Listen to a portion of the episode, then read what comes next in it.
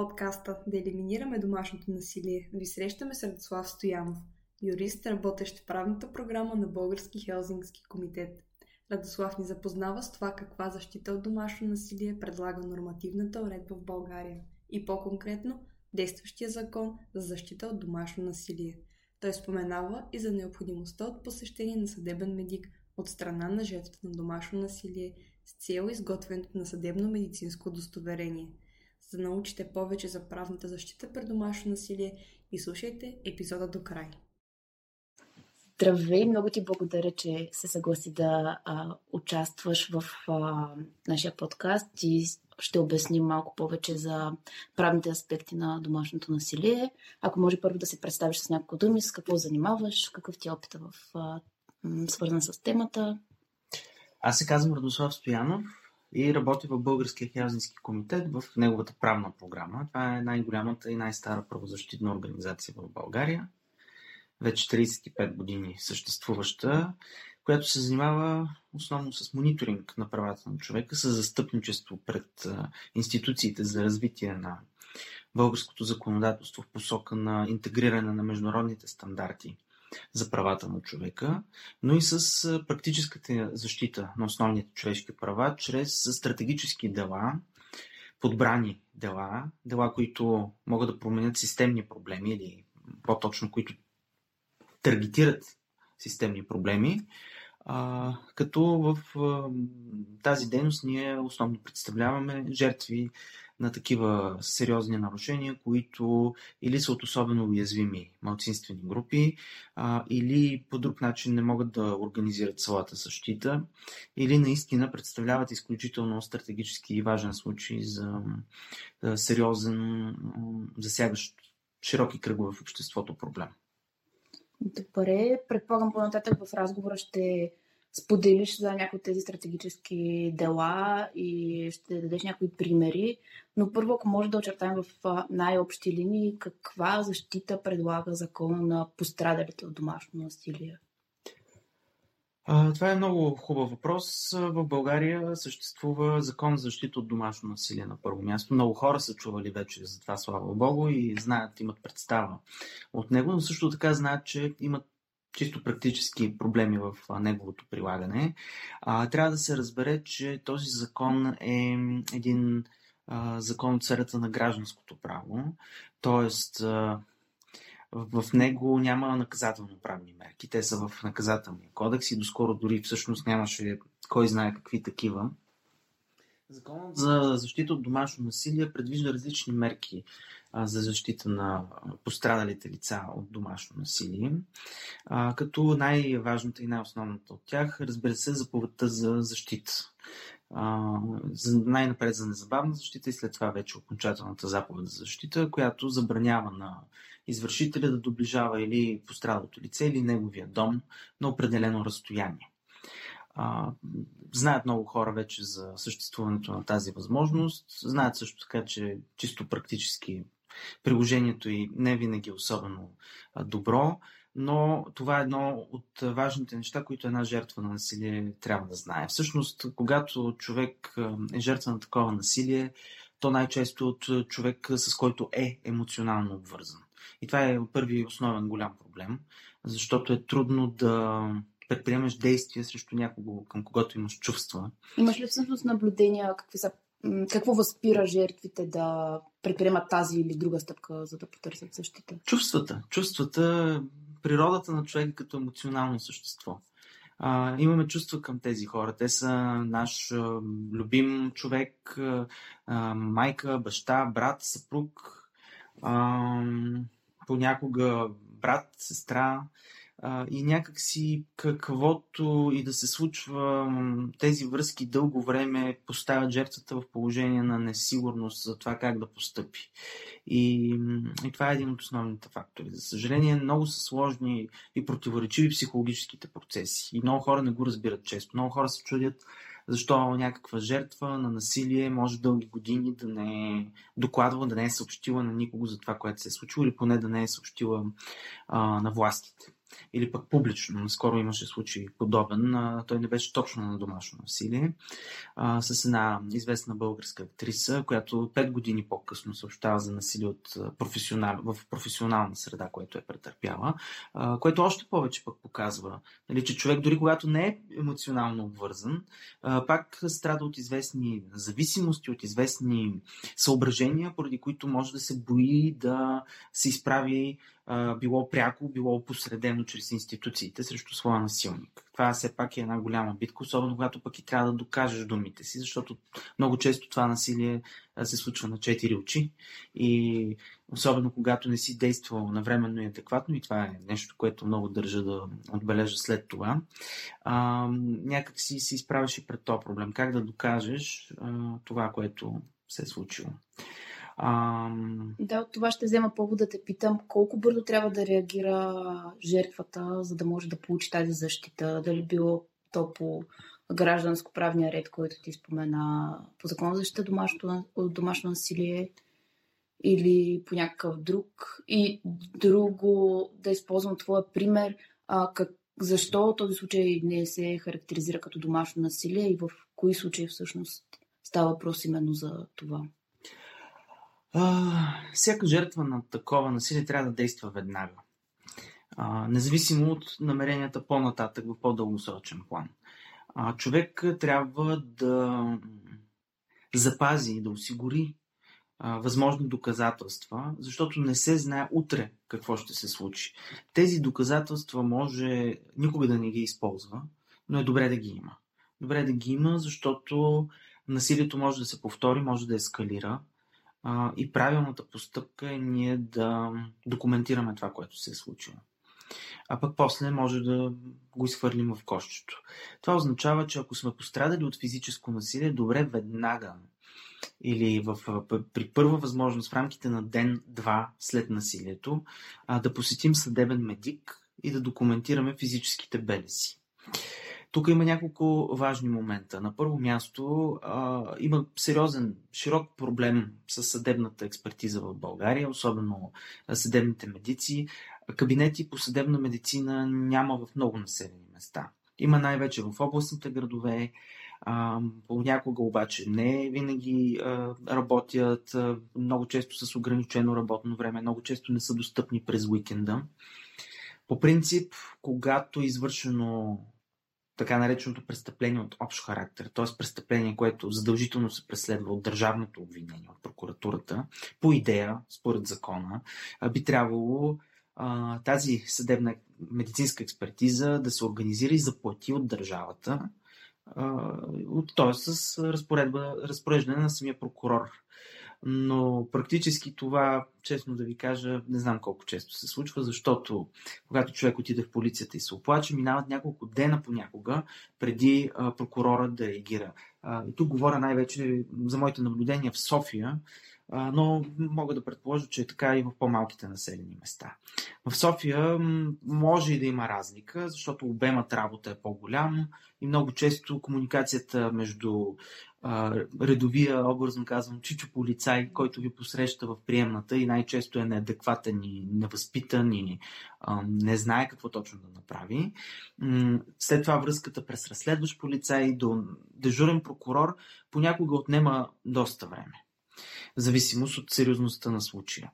А, така че е най-добре човек сам, на собствен ход а, и с дето се казва понякога против собствената си воля, защото, пак казвам, такава една жертва много често има в главата си оправдателни тези за насилника. Независимо от това, независимо от всичко, да отиде до една съдебна медицина, да си набави съдебно медицинско удостоверение, макар и на собствени разноски.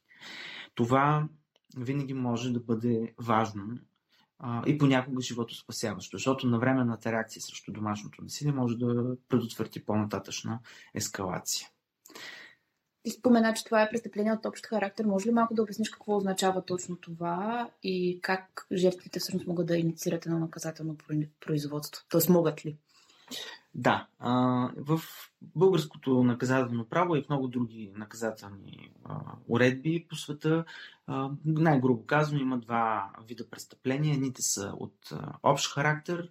Това са престъпления, при които, когато те са се случили, независимо от волята на жертвата, е задължително те да бъдат преследвани от, при това от държавата, т.е. обвинител по тези дела е държавата, прокурорът а, и когато има данни за такива деяния, а, няма, ние сме свикнали по американските филми, например, да виждаме как а, питат жертвата, вие сега ще подадете ли оплакване, ще направите ли обвинение, а такова, такова нещо при престъплението от общ характер няма. Няма значение волята на жертвата. Важно е, че се е случило нещо, което е престъпление. То е достатъчно сериозно като обществена опасност, че а, държавата да е предвидила задължителното му преследване от институциите. Престъпленията от частен характер, от друга страна, пък са такива, при които а, волята на жертвата е водеща и тя е тази, която трябва да ръководи събирането на доказателствата чрез съда, т.е. жертвата трябва да отиде в съда, да си подаде тъжба, да отиде най-често с адвокат, защото не всеки човек може сам да се справи, това не е съвсем просто нещо, а, и да поиска чрез съда събирането на доказателствата по случая и съответно да обвини извършителя в това, което смята, че се е случило. А, което доскоро беше случая с много широк кръг деяния, които са домашно насилие, особено леките телесни повреди, които в общия случай по българския наказателен закон а, са от частен характер. Леки телесни повреди са всички телесни повреди, където нямате щупване или временно не ви е увредено или за постоянно зрението, слуха, където не са ви избили зъб. Тоест, те може много сериозно да са ви пребили, да сте лежали на легло, седмици дори, с тежки синини, но доколкото нямате нищо щупено, избит зъб и все още виждате и чувате, а, нямате прободна рана, а, това е лека телесна повреда и не е престъпление, което се преследва от прокуратурата. Освен ако не е някакъв особен случай, по-тежко наказуем случай. Например, да сте нападнали полицай, или пък полицай да ви е нападнал, или пък да е нападение срещу повече от едно лица и така нататък. В началото на 2019 година, благодарение на дебатите около Истанбулската конвенция, българският законодател, въпреки че не ратифицира тази, този много важен и прогресивен документ, международен договор, който е един от най-прогресивните по отношение на правата на жените, въпреки това, законодателят възприе някои от основните положения в Истанбулската конвенция и криминализира някои форми на домашно насилие, като дори леката телесна повреда, когато е извършена по в условията на домашно насилие, вече е от общ характер. такива са също системното следене, принудата, отвличането, всички с квалифицирани състави при условията на домашно насилие, заканата с убийство, за съжаление, единствено, не и с телесна повреда.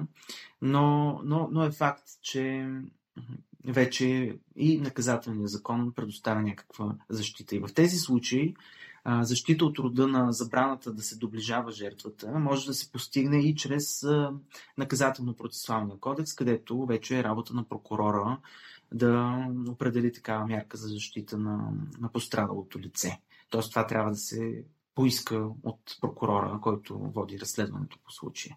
Така че първата работа на една жертва е да потърси медицинска помощ. Дори когато не намирате, нямате на разположение съдебен медик, съдебен кабинет, кабинет по съдебна медицина.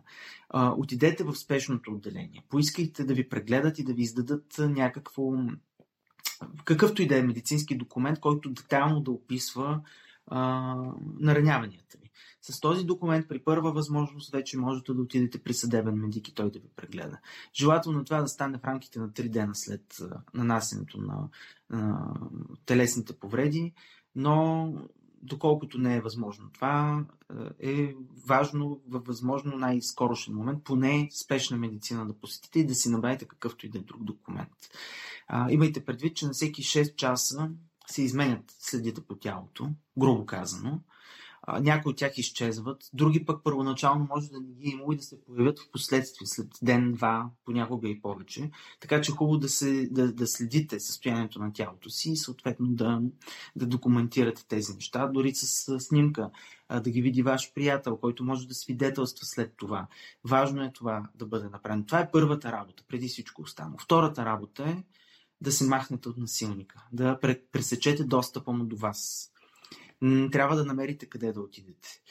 Може да е в кризисен център. Анимус, например, е една фундация, която поддържа кризисни центрове. Вече има и общински такива в някои части на България.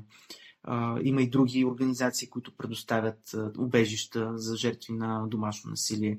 Но това е втората ви работа, след като документирате нараняванията. Тя е да лишите насилника от последващ достъп до вас и по възможност да не комуникирате с него, доколкото това е възможно. Просто всяка комуникация, която не е опосредена от трето лице, може да ви изложи на по-нататъчно психическо насилие, може да му помогне да намери къде се намирате, може да ви издирва на работното ви място. Добре е да предупредите своите роднини, приятели, колеги в, на работното си място. Знам, че това може да е много срамно за някои хора, но ако положите усилия да се замислите върху това, няма нищо срамно. Напротив, насилникът е този, който трябва да се срамува и е добре наистина да предупредите хората около вас, така че ако той се появи и се опитва да ви намери, те да го знаят това нещо. А, първо, ще ви предпазят, вместо да му осигурят достъп до вас. И второ, могат да бъдат свидетели за, за това, че той ви е издирвал, за неговото поведение. Той може да се опита да вдига скандал, което няма да е в негов плюс после, когато се опитва да се оправдава. А, сега малко ще сменя гледната точка и ще те попитам какво може да направим, ако сме свидетели на такава ситуация, ако подозираме или знаем, че наш близък или познат съсед е жертва на домашно насилие. Много неща могат да бъдат направени. На първо място трябва да. Има различни ситуации. Например, има жертви на домашно насилие, които търсят помощ от своите близки или приятели, или дори от абсолютно непознати хора. В Штатите имаше немалко случаи, в които жени отиват в болница с съпрузите си, или пък в магазина, в хранителния магазин и просто подават бележка с надпис помощ на човека, с когото общуват там. А, хубаво е в такива ситуации а, ние да знаем как да реагираме. Ние не трябва да издаваме пред насилника, че знаем какво се случва. Напротив, трябва да намерим начин да помогнем на жертвата, да отделим от насилника а, да я скрием понякога буквално, за да може да говорим с нея, да разберем какво се случва и ако ситуацията е изключително тежка, да й осигурим обежище, така че въобще да няма повече насилника достъп до нея и да уведомим властите на момента незабавно. В други случаи пък, например, може насилието да не е интензифицирало толкова, да е по малко по интензитет, но пък да се случва системно и да се очаква да се повтори отново. Тогава е добре да се информираме себе си, да информираме жертвата за това, което може да се направи, да окоръжим, на първо място да предложим психологическа помощ, по най-лоишки начин дори, но просто да, да, да кажем, да дадем на този човек да разбере, че сме там за него и ще му помогнем и че може да ни се доверява и че ще му съдействаме с каквото е необходимо. Ако трябва от негово име да ходим в институциите, ако трябва от негово име да се консултираме с, специалисти, с адвокати, т.е. ние да бъдем един посредник, така че насилника да не разбере или да, да някакси да спестим това усилие на самата жертва, която и без това е психически изтощена, вероятно, и няма сили да, да, да се справи сама с тази ситуация. Друга пък е ситуацията, когато директно чуваме или виждаме ам, като съседи, например, а, това, че се случва насилие. Много често в блока, в който живеем, в къщата, в която живеем, чуваме, че има скандал в съседите и може да чуем, че има и някакви, някакъв побой или трошене на мебели. В такива случаи е много комплексно това, което може да се направи. Знаем, има такива случаи, в които извършителят е проблемен по принцип. Тоест съседите имат проблем с него, с неговото извън семейството. И извън семейството, да. А, и, и този човек причинява страх на самите съседи. Това е добра причина а, да сигнализираме на първо място на домоуправителя, а, да, да не сме сами в тази ситуация, да видим, и като казвам да сигнализираме, говоря да, да, да, да го направим това на момента, в който ние чуваме, че това нещо се случва а, и да преценим според ситуацията какво, какво можем да направим, но при всички положения ние трябва да се намесим. Един вариант е да се намесим по, тъй да се каже грубо, деликатно. А, това означава, че, например, сме системно свидетели на, на такова насилие. Знам, че то не е от висок интензитет, но пък се случва системно. И ние можем, например, да прекъснем случването на това насилие, като позвоним на вратата. Например. А, ние можем да позвоним и да избягаме. Това е обаче достатъчен знак за насилника, че някой знае, някой наблюдава това, което се случва и че той не е защитен от своите четири стени в дома си и не е невидим. А, можем и да не избягаме, можем да се направим, че всъщност въобще нищо не сме чули и да кажем, може ли да говоря с съпругата ви, имам да я питам нещо, имам да си там някаква тема. Okay. Да, и бях обещал или обещала да, да й позвоня, обаче забравих, сега идвам. Просто да, да дадем шанс на жертвата да излезе и да, да разговаряме с нея. И да се престорим, че искаме някаква услуга или нещо назаем. Това са някакви начини, с които ние на момента бихме могли да прекъснем случването на, на скандала, на насилието. Другия вариант, ако преценяваме, че ситуацията е достатъчно сериозна, можем, разбира се, да направим две неща. И да почукаме и позвоним, и преди това, разбира се, да повикаме полиция. А, ние сме свидетели. Не сме просто податели на сигнал, които като дойде полицията да се приберем вътре. Ние сме свидетели. Когато полицията дойде, ние трябва да я се представим, да посочим, че искаме да дадем информация по случая, да, по, да попитаме изрично ще бъде ли съставена докладна записка и как можем да вземем номера на тази записка, за да подадем писмено оплакване по тази докладна записка и да дадем допълнителна информация, особено ако знаем за предишни случаи на домашно насилие. Защото те може да не са били твърде сериозни, но първо не е нужно нещо да е твърде сериозно, за да е престъпление и да е домашно насилие. И второ, предишните случаи доказват системност на това насилие, което допълнително отежнява ситуацията. А, в момента, за съжаление, в наказателния кодекс именно системно насилие се изисква за да бъде деянието преследвано, за да бъде то наказуемо като извършено в условията на домашно насилие по квалифицирания състав. И какво разбира закона под системно? А, закона нищо не разбира, но съдебната практика разбира поне три случая да е имало. Като за мен, а и според много прогресивни юристи, това означава въобще да има някакви три подадени сигнала от самата жертва, от свидетели, а, или просто да имаме показания за това, че е имало три такива случая. Не е необходимо съм, непременно да самата сигнала, жертва. Например. Да, сама, не е необходимо непременно самата жертва да е подава три сигнала. А ако някой изисква подобно нещо, то е в разрез с закона и подобно произнасяне трябва да бъде обжалвано категорично и несъмнено. С именно тази обосновка, че това е абсолютно превратно тълкуване на закона, което прегражда ефективното му прилагане. Защото целта на този закон е ефективно да се защитят жертвите от домашно насилие. Подобни формалистични изисквания само пречат на подобна защита. И практиката показва, че насилието всъщност много лесно може да ескалира, когато не се действа на време. И ако се поставят подобни формалистски изисквания, това всъщност е съучастничество в насилието. Така че много можем да направим като свидетели на насилие. Пак, ако то не е достатъчно по наша преценка интензивно, бихме могли, когато срещнем жертвата пред блока, на улицата, да я дръпнем настрани, да поговорим а, и да кажем, виж какво, знам, че може да не е удобна тема, но аз чувам и знам какво става. Ако имаш нужда от помощ, ако имаш нужда от съвет, ако имаш нужда аз да потърся помощ от някого или поне консултация, аз съм там за теб, да знаеш, винаги може да ми кажеш. Ако трябва ми бутни една бележка под вратата, аз ще направя нещо. Има какво да направим и трябва да го правим. Да, много е важно да го обясним това. А, а смяташ ли, че тези промени в наказателния кодекс всъщност не пред, са предложили вече някаква по-широка защита и решават малко от малко този проблем? Да, те предлагат а, някои решения, но категорично не са достатъчни. За щастие в момента в Народното събрание има законопроект, който предвижда сериозни изменения в Закона за защита от домашно насилие.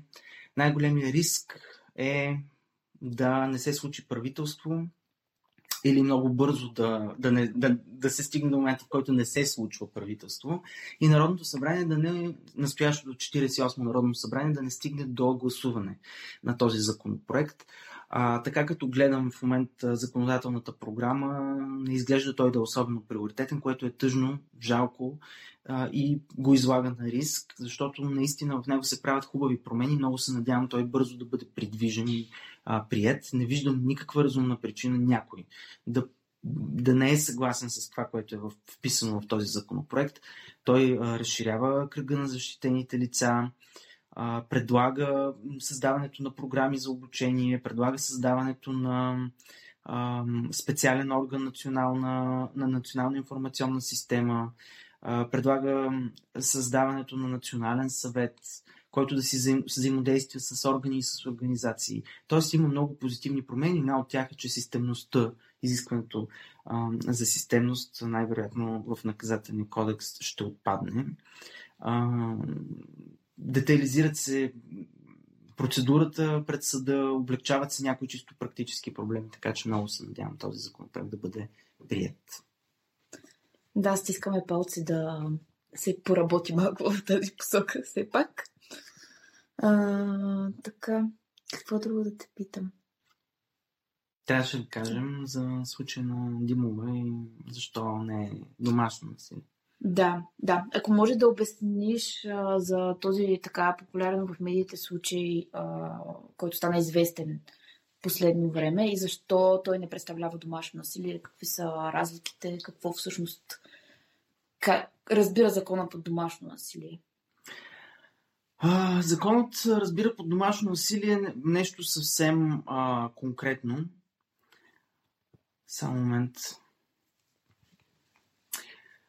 Законът борави с следната дефиниция за домашно насилие. Това е всеки акт на физическо, сексуално, психическо, емоционално или економическо насилие, както и опитът за такова насилие, принудителното ограничаване на личния живот, личната свобода и личните права, извършени спрямо лица, които се намират в родствена връзка, които са или са били в семейна връзка или в фактическо съпружеско съжителство. Случаят на Диана Димитрова, за съжаление, попада в тази дефиниция на домашното насилие всъщност правилно така, защото то не е извършено нито от близък роднина, нито от интимен партньор, то е извършено в професионален контекст. Но защо го споменаваме и защо то е от значение? Защото то е насилие над една жена. Да, ако може малко да обясниш точно за ам, насилието, което е основано на пола. На пола, да, точно така. И, и, и българския закон предвижда ли нещо по въпроса? Точно така. Това е така нареченото насилие, основано, основано на пола или джендърно базирано насилие, защото то не е основано на а, гениталиите на един човек, то е основано на тези неща, които ние в културата, в а, обществените си порядки свързваме с пола, понякога убедени, че тези неща са свързани наистина с пола, но всъщност в повечето случаи те са просто продукт на културата. Това а, е, например, а, убеждението, че жените трябва да имат определено място в обществото и определено поле на изява. А, така че джендърно базираното насилие или основаното на пола насилие, като много други видове насилие, е средство за запазване на власт и на авторитет, на, на власт над другия. И в случая на жените това е власт в много сфери. Например, и тук намесваме и домашното насилие, което се припокрива до някъде с основаното на пола насилие, макар че не е идентично във всички случаи с него, както и случая на Диана Димитрова показва. Например, ревността. Много често виждаме заглавия за убийство от ревност. Какво е друго ревността, освен първо, нали, в повечето случаи това са убийства на жени, извършени от мъже. Не, че няма такива извършени от жени, но те статистически са изключително, изключителна рядкост. Какво е друго ревността, освен желание за контрол над другия и за собственическото отношение към него?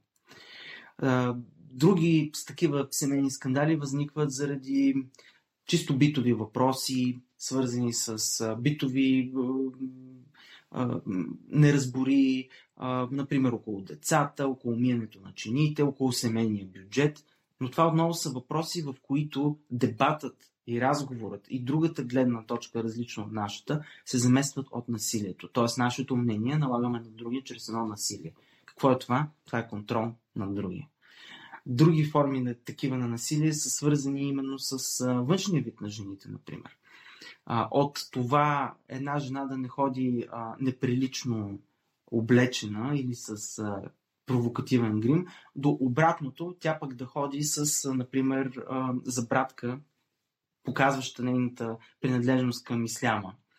А, жените и техните тела са обект на контрол, по начин по който телата на мъжете никога не са. Как ще се обличат, дали ще прави аборт, дали напротив трябва да ражда жената и така нататък и така нататък.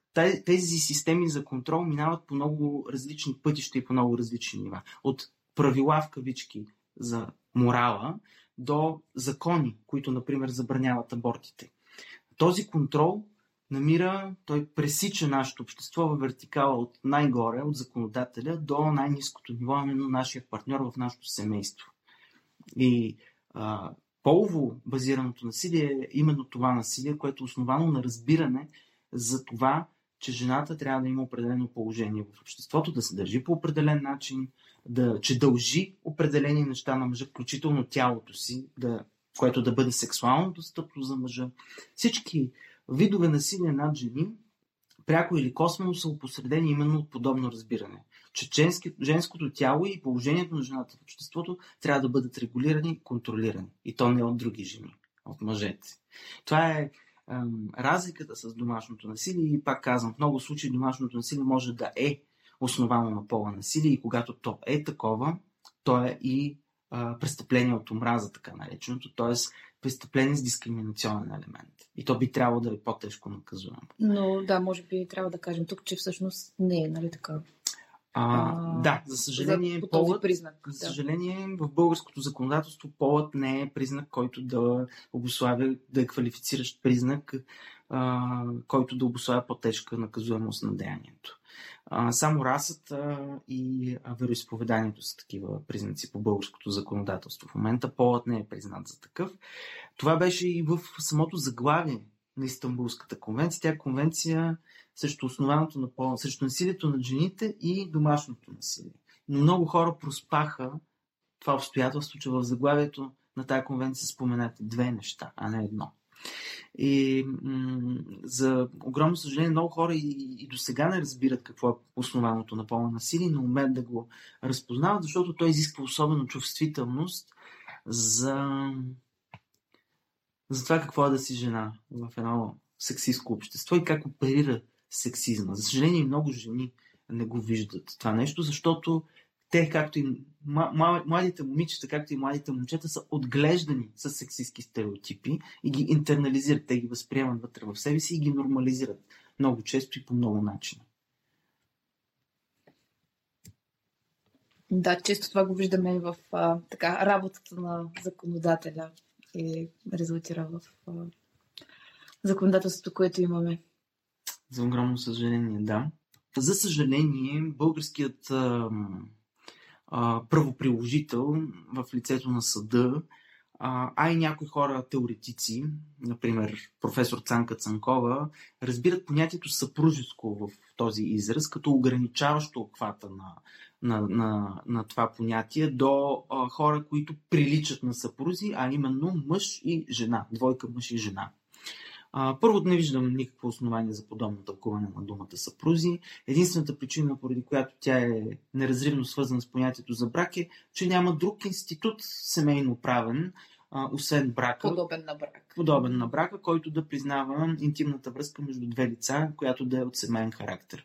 Ако съществуваше и друга, а, според мен понятието за съпрузи би следвало да се отнесе и към нея. Въпрос е дали ако се уреди това би станало, но както и да е, съпруг от старобългарски просто значи двама впрегнати заедно. И нищо повече от това.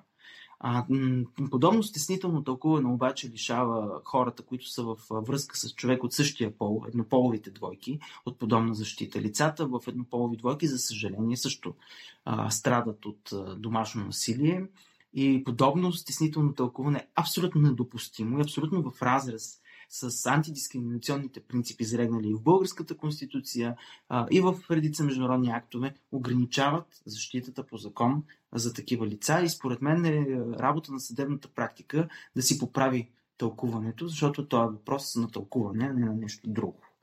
А, по отношение на домашното насилие е важно да споменем, защото акцентът беше върху насилието над жени, а, че всъщност не само жени страдат от домашно насилие. Статистически мъжете са преобладаващите извършители на насилие над мъже а, и са преобладаващата част от извършителите на насилие над жени. Но това, което е вярно в повечето случаи, не е вярно във всички случаи. И не бива да забравяме, че а, мъже, били те възрастни, били те като деца, също могат да са пострадали от домашно насилие. Въобще децата момчета или момичета могат да бъдат също пострадали от домашно насилие, а мъжете могат да бъдат пострадали от домашно насилие, могат да бъдат пострадали от психически тормоз, от физическо насилие. И като че ли даже стигмата, срама, който тегне върху тази група, понякога е още по-голям, а, именно заради тези сексистски стереотипи, джендерните стереотипи, а, които диктуват, че мъжът трябва да е в кавички силният пол, а, и едва ли не е срамно един мъж да бъде подложен на насилие от жена, а, но той може да бъде подложен от насилие и от жена, може да бъде подложен от насилие, от, на насилие от друг мъж, може да бъде подложен от насилие от по-възраст, на насилие от по-възрастен, от свой баща, а, или майка, или дядо, или баба, но може, ако е човек в късна възраст, да бъде подложен на насилие от собственото си дете или от внук. Домашното насилие може да има много различни прояви и форми. Ние не трябва да забравяме това. А, хората, които са в уязвима възраст, деца или възрастни, особено такива, които страдат от някакво увреждане, които са зависими от грижите на, на свои по-млади близки, могат също да бъдат жертви на домашно насилие и на неглижиране. Това ми се струва като хубав финал да обобщим, че домашно насилие има много аспекти и форми. Много ти благодаря, че а, си поговорихме. Мисля, че разговорът беше доста полезен. И аз благодаря, че ме поканихте. Ние от Ротаракт клуб Велико Търново искаме да ви благодарим, че останахте с нас до края. Надяваме се чутите истории и анализи да са накарали всеки от вас да се замисли и огледа. Призиваме към хората, които са се припознали в случаите засегнати в епизодите и следният. Мили хора, не сте сами. Вие сте значими, имате право на избор.